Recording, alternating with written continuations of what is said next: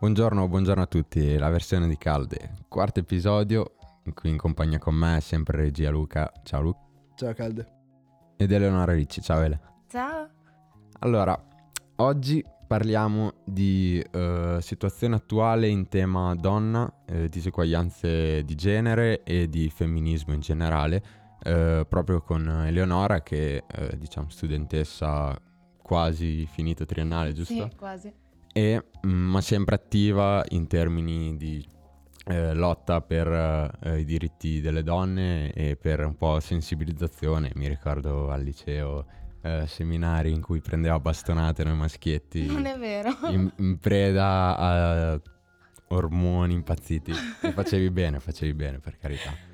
E, ehm, e anche, anche, oggi eh, ti chiedo di, di, di, bastonarci un po', nel senso, um, io credo che eh, il tema che portiamo oggi sia un tema molto importante, eh, ma che spesso noi, mi tiro in mezzo apertamente e magari anche un po' qualche donna sottovaluta e non sempre è di pieno interesse, come magari abbiamo visto anche trattato in politica a livello un po' sommario e non eh, entrando nel dettaglio. E quindi ti chiedo eh, innanzitutto eh, se ci fai un'introduzione in cui ci spieghi eh, un po' l'evoluzione di questa corrente femminista, se vogliamo chiamarla corrente, eh, i risultati.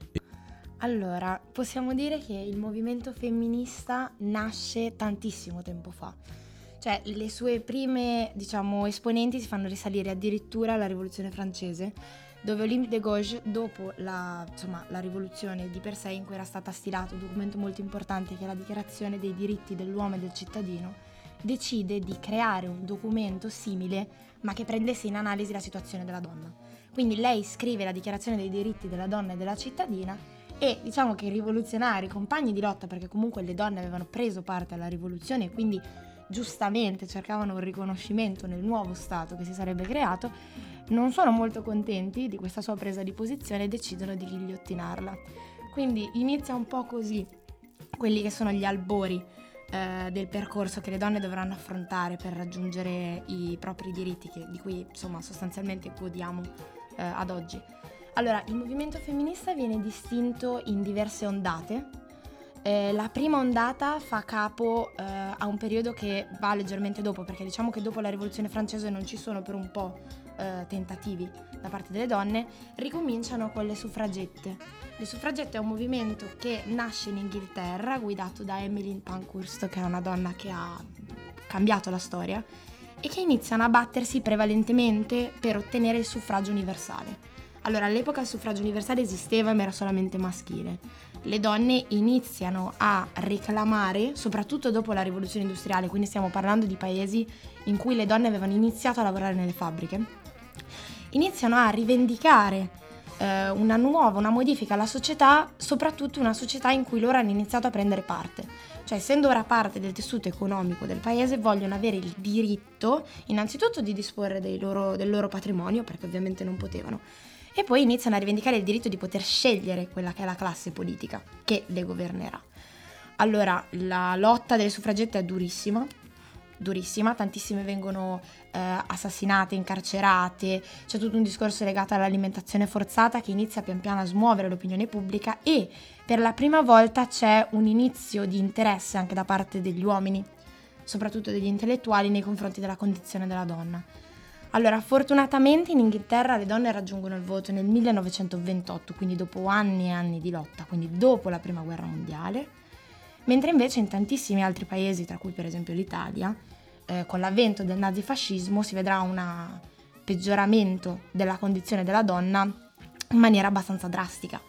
In Italia cosa succede? Succede che con l'avvento di Mussolini si inizia a inasprire quello che è il trattamento uh, della donna. La donna viene relegata a mansioni puramente domestiche, vengono emanate leggi che criminalizzano l'aborto, le donne vengono incentivate a fare figli, c'è questo ideale no, dell'angelo del focolare e sostanzialmente eh, le donne, soprattutto quelle fasciste, eh, si attengono ai dettami del, del, del duce.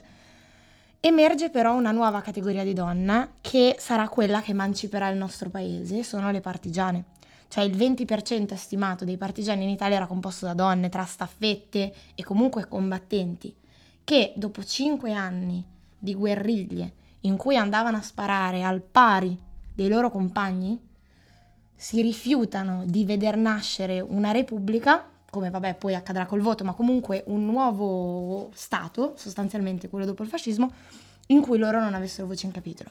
Quindi nel 1946 anche le donne italiane riescono a ottenere il diritto di voto.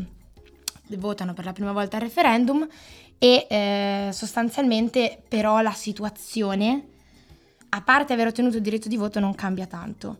La situazione inizia a cambiare con la seconda ondata di femminismo che nasce in seno alle proteste eh, studentesche del 68. Qui cosa succede? Che sostanzialmente le donne iniziano ad accorgersi che anche i loro compagni di lotta, quindi comunque una lotta contro il capitalismo, contro la borghesia, non eh, lasciano loro lo spazio necessario per emanciparsi. E l'emancipazione in questo momento è fondamentale, ma soprattutto nell'ambito della sessualità dei diritti riproduttivi, eh, di divisione dei compiti all'interno della famiglia, ma anche tanto della violenza domestica. Cioè basti pensare che in questi anni era ancora un attenuante ammazzare la propria moglie se questa vi era mancata di rispetto. Cioè non solo non esisteva il femminicidio, ma addirittura era un omicidio meno grave se c'era un delitto d'onore delitto d'onore viene eliminato, cioè eh, la legge che garantiva sostanzialmente la diminuzione di pena del delitto d'onore viene eliminata in Italia solo nel 1981, che non è esattamente un secolo fa, è praticamente l'altro ieri, probabilmente molti dei nostri genitori erano già nati, andavano già alle superiori. 50 anni. 50 anni. Quindi ci sono tante cose, tanti diritti che vengono raggiunti in questo periodo, tra cui per esempio il divorzio, tra cui per esempio l'apertura dei consultori, che è fondamentale, e eh, la, la, insomma, la, la, messa in commercio dei metodi anticoncezionali, che hanno dato un'enorme mano nell'emancipazione della donna, perché per la prima volta la donna era eh, responsabile della decisione dell'avere una gravidanza o meno. Allora, un altro dato che secondo me merita essere menzionato è che sempre nell'81 viene eliminato il matrimonio reparatore, cioè fino a questo periodo eh, uno stupratore dopo uno stupro eh, poteva non andare incontro a nessuna pena se avesse sposato la donna violentata. Questo secondo me è abbastanza indicatore del fatto che comunque l'Italia ci ha messo tanto a raggiungere quella che noi oggi chiamiamo parità, che ancora in realtà parità non è.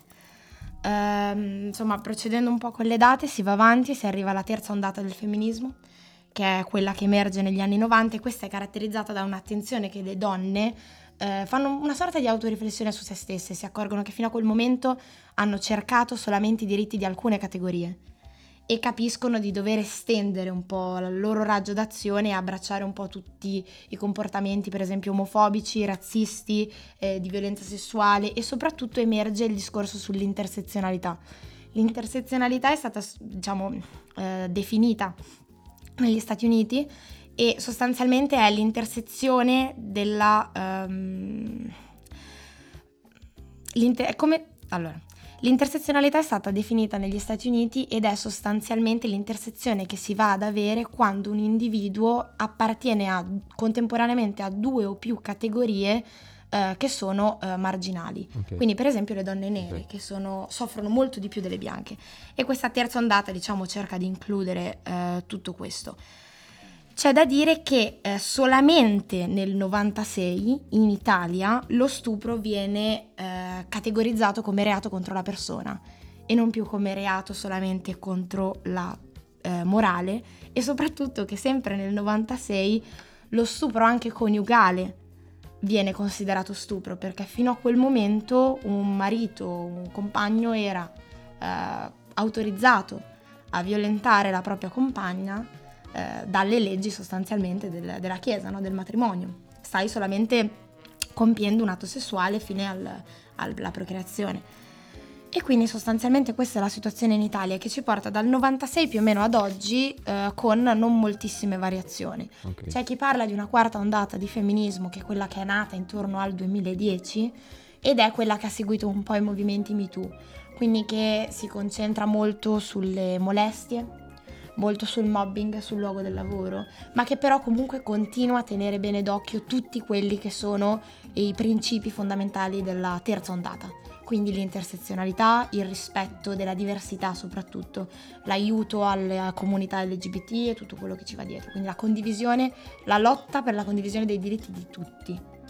Ok, ok, comunque eh, diciamo che un percorso evoluzionistico c'è stato e di miglioramento, di, di progresso man mano perché anche questo si tratta di una rivoluzione in quanto eh, veniamo e forse ancora siamo per certi versi in uno stato patriarcale e quindi eh, è una rivoluzione in atto per cambiare lo stato delle cose.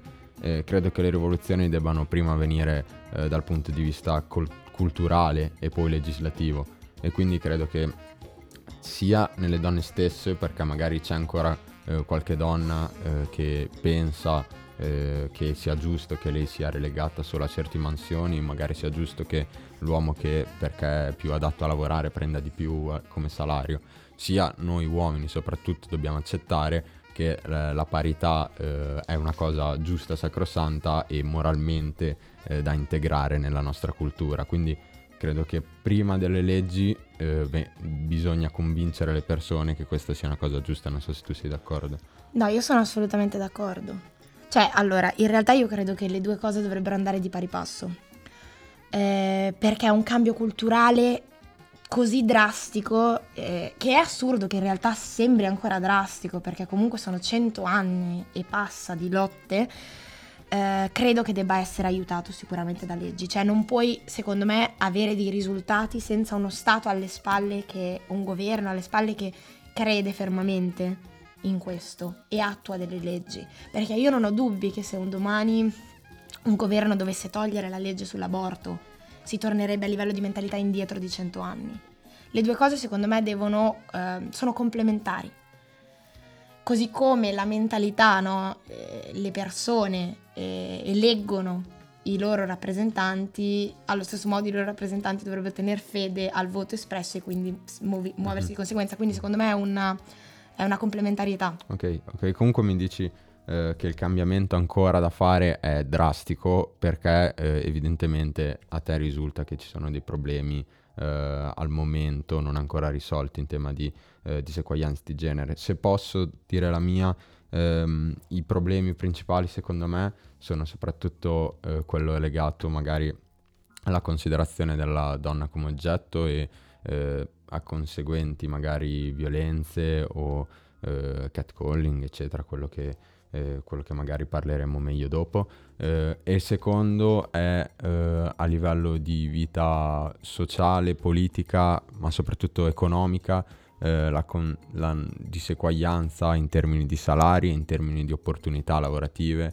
eh, perché come sappiamo una donna viene discriminata spesso, non sempre, eh, in quanto avrà la maternità, in quanto se vuole essere madre non può fare certi tipi di lavori perché richiedono impegno e questa secondo me è una delle vere e proprie discriminazioni che vanno a impattare sulla, sull'uguaglianza di genere. Tu poi mi parlavi anche eh, del doppio standard. Allora ti chiedo, secondo te, quali sono oggi i problemi maggiori sui quali eh, dovremmo sensibilizzarci e magari provare a chiedere uh, ai, ai, politici di fare qualche proposta, visto che uh, tu, come mi hai spiegato prima, credi anche che uh, questo vada accompagnato, la cultura vada accompagnata da un processo politico e legislativo. quali sono quindi i problemi per te e anche se ci spieghi la questione del doppio standard?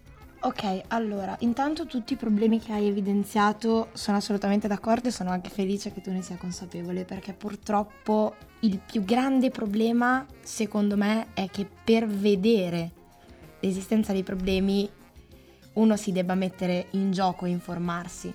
Cioè, non so come dire, non è facile purtroppo, pur essendo nel 2022, trovare ragazzi che ti dicono, maschi in generale, che ti dicono penso che sia questo, questo, questo, quindi denota informazione.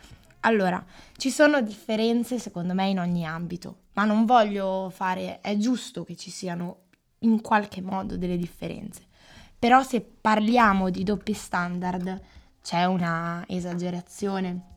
Cioè, per esempio, eh, soprattutto per quanto riguarda la stampa, che questo è un discorso che a me fa abbastanza arrabbiare. Poi può sembrare inutile, ma eh, sono convinta che tutte le forme di violenza possano essere legittimate in qualche modo da ciò che una persona vede. Quindi le parole che utilizziamo sono importanti e dopo su questa cosa delle parole eh, ci torneremo, però quello che emerge per esempio leggendo i titoli dei giornali, non so, facciamo un esempio di due astronauti, no? C'è mm, la Samantha Cristoforetti e Luca Parmitano. Allora, cosa succede? Succede che la prima domanda che viene rivolta a lei nelle interviste è con chi sono i tuoi figli?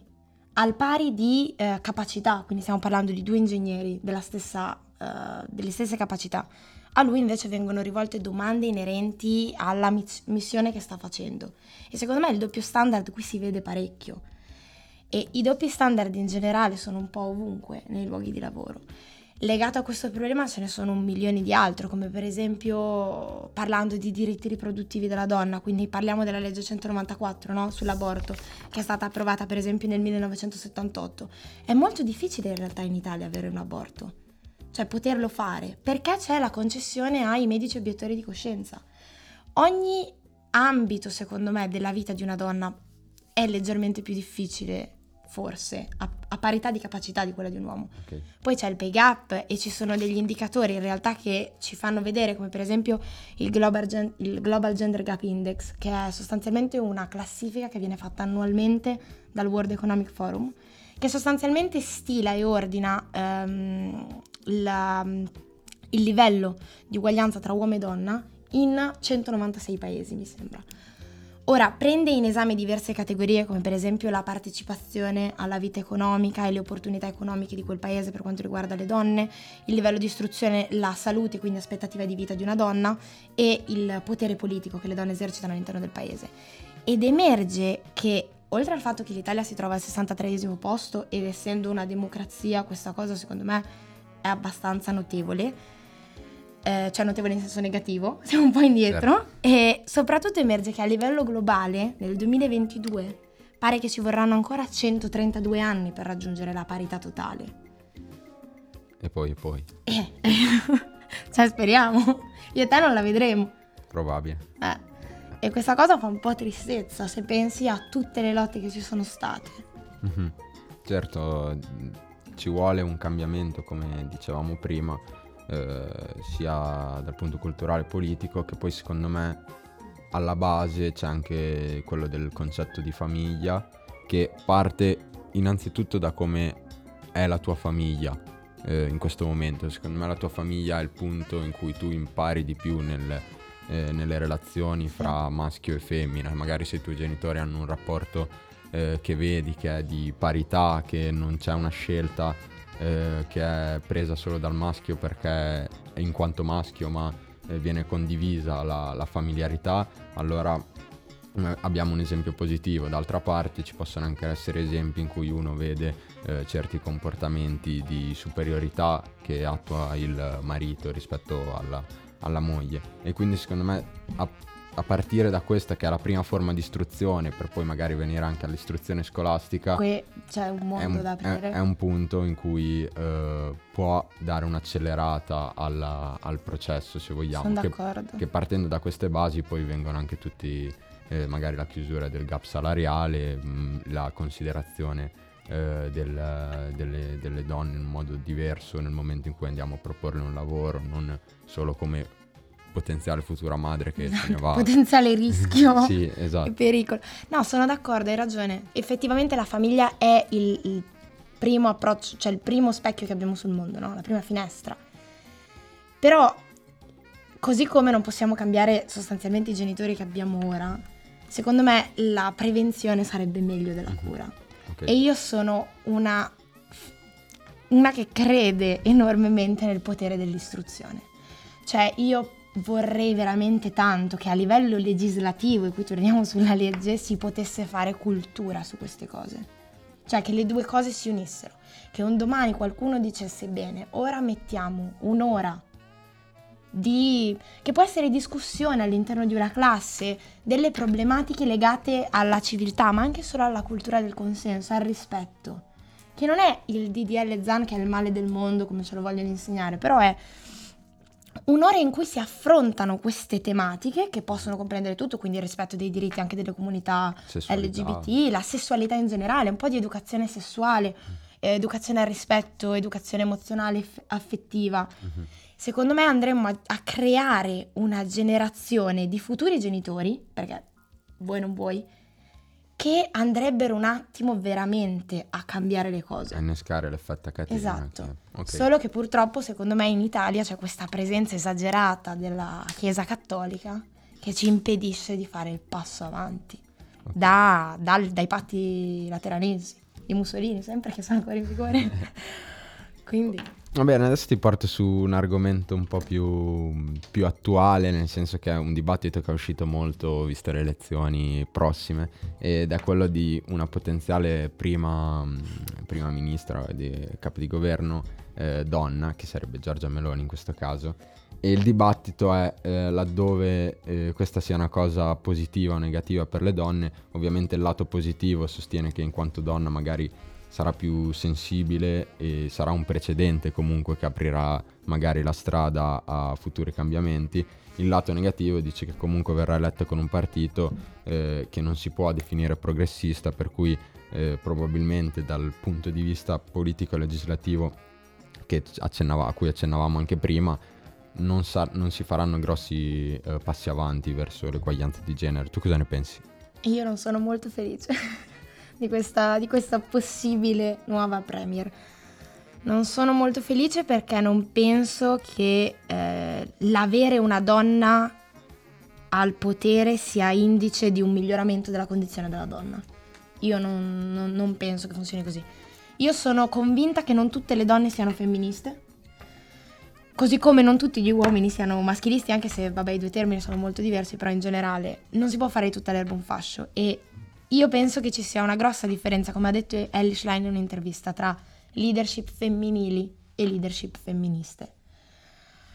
Non sono la stessa cosa. Una leadership femminista è una leadership portata avanti da una donna mh, o da un uomo, in generale, da qualcuno di femminista, che arrivato al potere attua, non dico una redistribuzione del potere, ma quantomeno una considerazione del- dei bisogni delle categorie più deboli, che nel nostro paese sono gli immigrati, sono gli omosessuali, sono ancora le donne, per quanto mi riguarda, sono i giovani.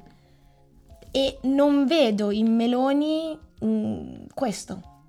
Non- no. E sono anche convinta che una donna con delle idee abbastanza radicali sarebbe impossibilitata ad arrivare a quei livelli lì. Sì, sì. Come per esempio vediamo il PD, non ha nessuna donna ah, nelle alte cariche. Se, Quindi- se- se posso, io non, probabilmente non voterò a Fratelli d'Italia, ma non riterrei per le donne una cosa negativa l'arrivo di Giorgia No. Meloni per due motivi. Primo, e questo ne abbiamo discusso anche prima, perché credo comunque che una femmina, una donna scusa, eh, abbia più a cuore il... in- abbia più sensibilità rispetto al tema come eh, magari un- una persona gay abbia più a cuore il tema eh, dell'omosessualità o una persona nera più a cuore eh, il tema del razzismo, non diciamo per eh, perché è così, ma per eh, deformazione personale, tra virgolette. dice ci sei nata? Ci sono nato e, e quindi so dire? cosa vuol dire, ne sono più sensibile, diciamo il filo logico è abbastanza breve. E secondo potrebbe essere un precedente che- da sfatare, no? Un- una sorta di apripista, eh, perché comunque credo che il gap dal punto di vista di rappresentanza politica delle donne rispetto agli altri paesi sia davvero ampio, basta vedere che la Germania è stata guidata per 15 anni dalla Merkel, eh, Che la Finlandia. la Nuova Finlandia, la Zelanda. Nuova Zelanda e, e comunque non, la- non ci sono per dire dati ultimamente che dicono ok eh, hanno solo donne o solo uomini Eh, sembra effettivamente pari la- l'elezione politica poi parlo da fuori diciamo vedendola Ok. la rappresentanza politica, cioè se eh, Hillary Clinton si merita di salire, facciamo salire Hillary Clinton non in quanto donna, non in quanto mo- maschio, ma in quanto ciò che rappresenta a livello politico. Eh, non so se tu sei d'accordo. Allora, io non sono assolutamente d'accordo con la prima cosa che hai detto. Cioè, quest'idea del fatto che una donna sia più sensibile probabilmente a queste tematiche eh, non la riscontro. Perché ci sono persone, parliamo di persone, senza fare questa distinzione esagerata. Possiamo metterle tutte insieme e dire che alcune persone sono propense e altre meno. Ci sono tantissime donne maschiliste, tantissime, tantissime donne che legittimizzano lo stupro, dicendo che comunque se la ragazza è ubriaca se l'è cercata. E questi poi sono solo esempi, però non credo che lei sia più attenta alla situazione della donna in quanto tale. Eh, anzi, tra l'altro pochissimi giorni fa lei ha fatto un errore politico, ma per me proprio un errore umano devastante. Cioè, per Meloni, parlo del video dello stupro che lei ha pubblicato, della ragazza che è stata violentata. Ora, è un leader politico che sta facendo propaganda antirazzista, cioè razzista, scusate, sta facendo propaganda razzista sulla pelle di una ragazza che è stata violentata. Meloni non dirà mai che credo, adesso non voglio dire cifre esagerate, ma di sicuro più della metà degli stupri che vengono fatti in Italia sono perpetrati da partner o amici. Non lo dirà mai. Meloni pubblicherà il video esponendo la vittima, quindi non è un'amica delle donne, non so come sta violando una libertà e un momento di dolore esagerato per fare propaganda solamente perché in quel caso, che sono pochi, il violentatore era un richiedente asilo. Quindi c'è una strumentalizzazione della condizione della donna, non c'è un reale interesse alla condizione della donna. Sul video sono pienamente d'accordo con te, sul tema prima potremmo aprire il dibattito, ma è giusto, è bello così. Luke, oggi cosa mi proponi come canzone? Credo On My Mind di Jerry Smith, può essere?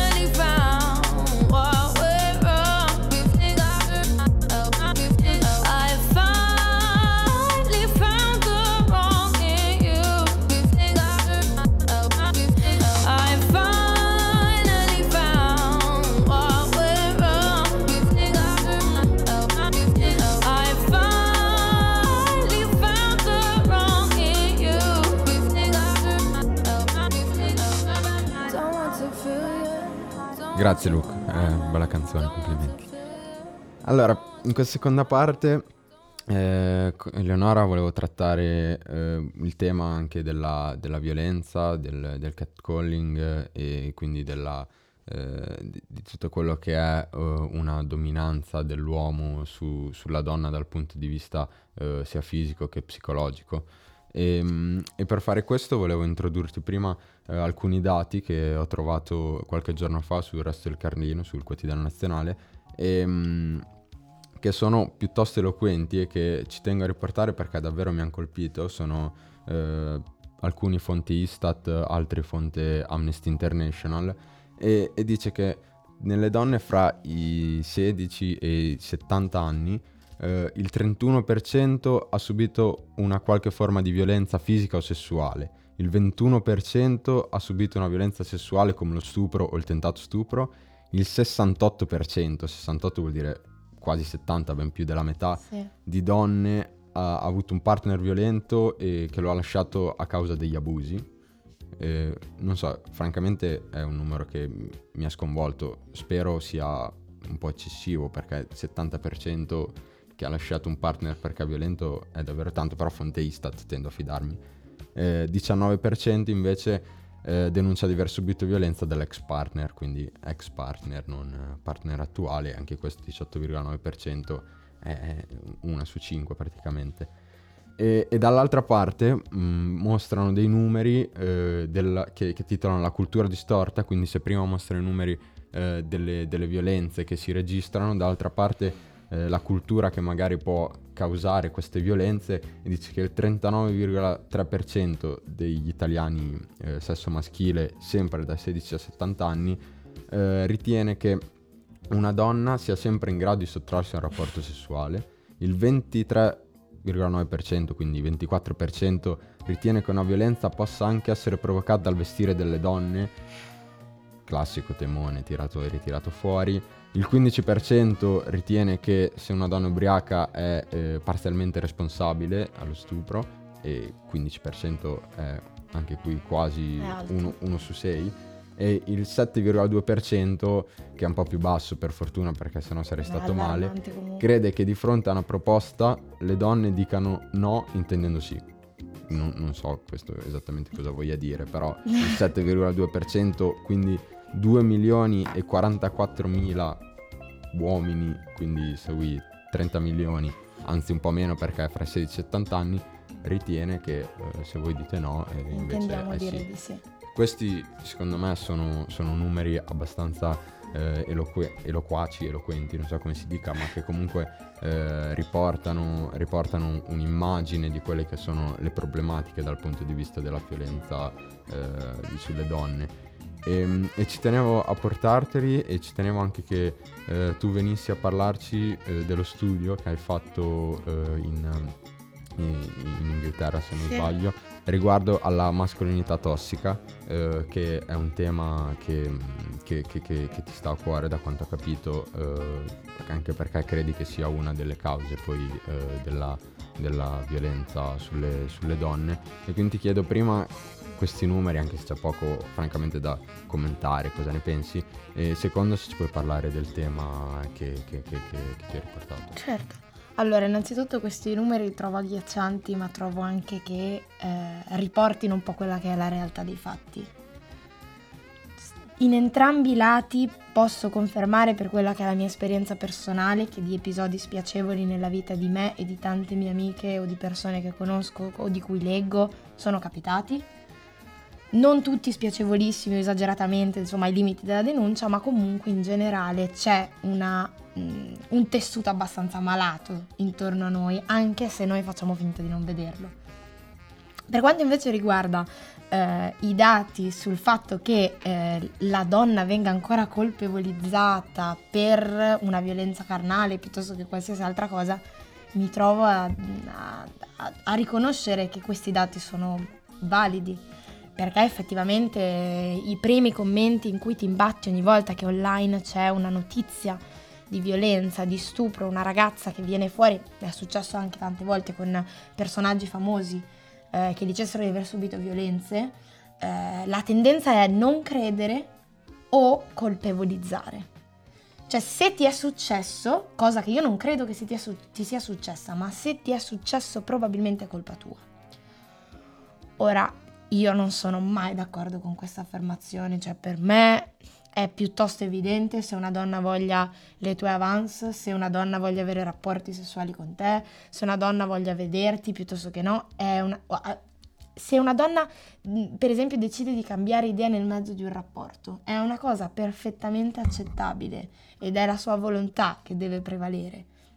Mentre invece il discorso che viene spesso fatto in Italia è che gli altri fattori che possono aver portato allo stupro, perché ovviamente si parla di fattori che portano allo stupro, non dell'uomo che stupra, questo è, sono l'alcol, sono l'abbigliamento e quindi un qualcosa di mancante nel comportamento della donna. E, e non sono, diciamo, affermazioni campate per aria, ma hanno effetti pratici perché credo che avere questo eh, tipo di considerazione di una donna che denuncia lo stupro poi porti inconsciamente una donna a pensarci due volte. Assolutamente, questo è uno dei motivi per cui in Italia c'è un bassissimo, eh, una bassissima percentuale di, eh, di denunce per le violenze. Cioè, come vedi, lì dice che il 68, dal dato che mi hai citato prima, ha subito violenza, ha lasciato il partner perché aveva un atteggiamento violento, che poi lì non si capisce bene se si riferisca a violenze psicologiche o violenze fisiche, perché comunque andrebbero distinti. Però in generale s- sarà un dato riduttivo rispetto a quella che è la realtà dei fatti, perché le violenze eh, effettive molte non vengono denunciate come ho detto prima, Meloni può continuare ad additare la colpa degli stupri negli, sugli immigrati, ma la maggior parte degli stupri viene fatta da partner. Tante volte la ragazza non denuncerà mai il proprio fidanzato o il proprio marito, se questa è la situazione, capito? Mm. E quindi, insomma, io questi numeri li trovo abbastanza... Okay. Invece riguardo al tema della maschilità tossica? Sì, allora... La mascolinità tossica fondamentalmente è un concetto che è stato ideato nella seconda terza ondata di cui parlavamo prima del femminismo, quindi siamo tra gli anni 80 e gli anni 90 ed è stato teorizzato da un uomo. Quindi i primi uomini che hanno iniziato ad essere ehm, interessati dall'argomento del femminismo e dell'aiutare in qualche modo. E secondo me tanti comportamenti violenti, ma in realtà non secondo me, secondo le ricerche che sono state fatte, ci potrebbe essere una correlazione tra la cultura eh, diversificata a livello diciamo di genere con la quale vengono cresciuti i bambini e lo sviluppo di atteggiamenti più o meno violenti. Cioè l'Italia, essendo come tutti i paesi occidentali, quindi parliamo, è, è nata negli Stati Uniti, quindi insomma parliamo un po' di tutto il mondo, um, eh, paesi patriarcali in cui ancora la cultura dominante è quella legata a questi dati quindi a una cultura che vede la donna come oggetto ma anche colpevole, eh, sostanzialmente come vengono cresciuti questi bambini, giustificati nei loro atteggiamenti, può determinare eh, dei comportamenti violenti nel futuro, che si traducono poi in catcalling, che si traducono poi nella mentalità patriarcale che viene, continua ad essere perpetrata. E sostanzialmente ci sono delle ricerche quindi che eh, prendono questa, mh, c'è stato questo caso negli Stati Uniti dicono sempre no, boys will be boys, quindi i ragazzi sono ragazzi, quando vedi due ragazzi picchiarsi, vabbè, è un comportamento, è una ragazzata, quando vedi questi atteggiamenti violenti, non necessariamente nei confronti dell'altro sesso, si parla di atteggiamenti violenti in generale. L'uomo c'è la tendenza a giustificare, il bambino maschio c'è la tendenza a giustificarlo, a crescerlo tra l'altro pensando che l'espressione delle sue emozioni sia una cosa negativa e Michael Kimmel, che è un sociologo uomo che si è occupato molto del femminismo, eh, stressa tanto questa cosa della eh, repressione delle emozioni. Eh, che può determinare delle problematiche. L'uomo viene insegnato che non può chiedere aiuto, non deve aver bisogno di aiuto, no? l'uomo non chiede mai. E alla donna, probabilmente alla bambina, pur non volendo, eh, noi siamo perennemente mh, condizionati da quello che ci contorna. Non dico che sia un errore dei genitori, è una cosa molto più grande, molto più difficile da eradicare. Alla ragazza invece viene insegnato che qualsiasi cosa riceva sostanzialmente è un... non, non se l'è meritata, è un regalino che le viene dato, che è una delle ragioni dietro al pay gap. È stato dimostrato che tendenzialmente a parità di lavoro le donne sono pagate molto meno, ma uno dei motivi per cui questo avviene è perché le donne non hanno la tendenza a chiedere l'aumento. Mm. Nei film hai mai visto una donna chiedere un aumento? Ok ci sono delle differenze che nascono non si sa bene a che punto dello sviluppo, che poi determinano i comportamenti diversi in cui i generi si identificheranno. E la teoria della mascolinità tossica, poi uno può crederci o meno, insomma prende questi comportamenti dei bambini e li traduce in quelle che potrebbero essere delle sue, insomma, attuazione nel futuro.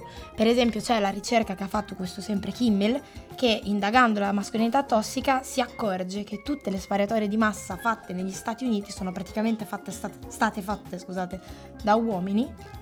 Eh, credo che ce ne siano pochissime, due forse, in, nella quale in gruppo si trovava anche una donna armata, ma prevalentemente un comportamento maschile legata agli stati storicamente repubblicani in cui c'è una tendenza molto forte a insegnare agli uomini la cultura delle armi, la cultura della, dominazio- della dominazione, sì, la cultura della, della, violenza e tutte queste cose qui. Mhm.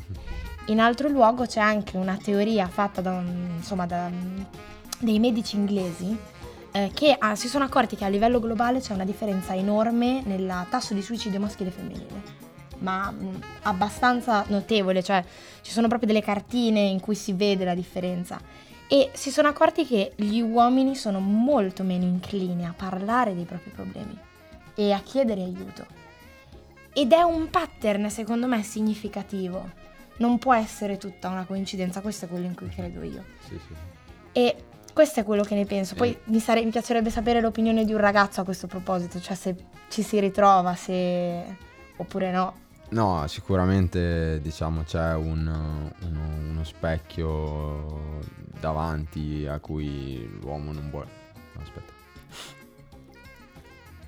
No, sicuramente c'è una barriera davanti un po' più alta rispetto a quella delle donne, per cui l'uomo non vuole esprimere le proprie opinioni, per, eh, le proprie emozioni, scusate, per poter sembrare debole o poter sembrare eh, in qualche modo uno che non riesce a controllarle questo, questo sicuramente. E, ehm, credo che eh, correlarlo direttamente a, a, una, a, una, a, un rapporto di violenza con, con, le donne, non lo so, ovviamente gli studi che sono stati fatti ne sapranno più di me, però è un tema che onestamente per farmi un'opinione dovrei approfondire. Se puoi ridire il sociologo che dice... Michael Kimball. Michael Kimball, quindi andiamo a, a cercarcelo, a studiare perché come, eh, le, come ha detto tutte le puntate, poi per eh, farsi una vera e propria opinione, per eh, capire quali possono essere le soluzioni, bisogna, bisogna informarsi. Michael Kimball, mi andrò, mi andrò a, eh, a ricercarlo di sicuro. Ti ringrazio molto per aver trattato questo tema in cui tenevo a trattare e per, sia per sensibilizzare maggiormente me stesso che magari qualcuno che ci sta ascoltando e um, ci vediamo alla prossima allora. Ciao, grazie. Ciao Luke.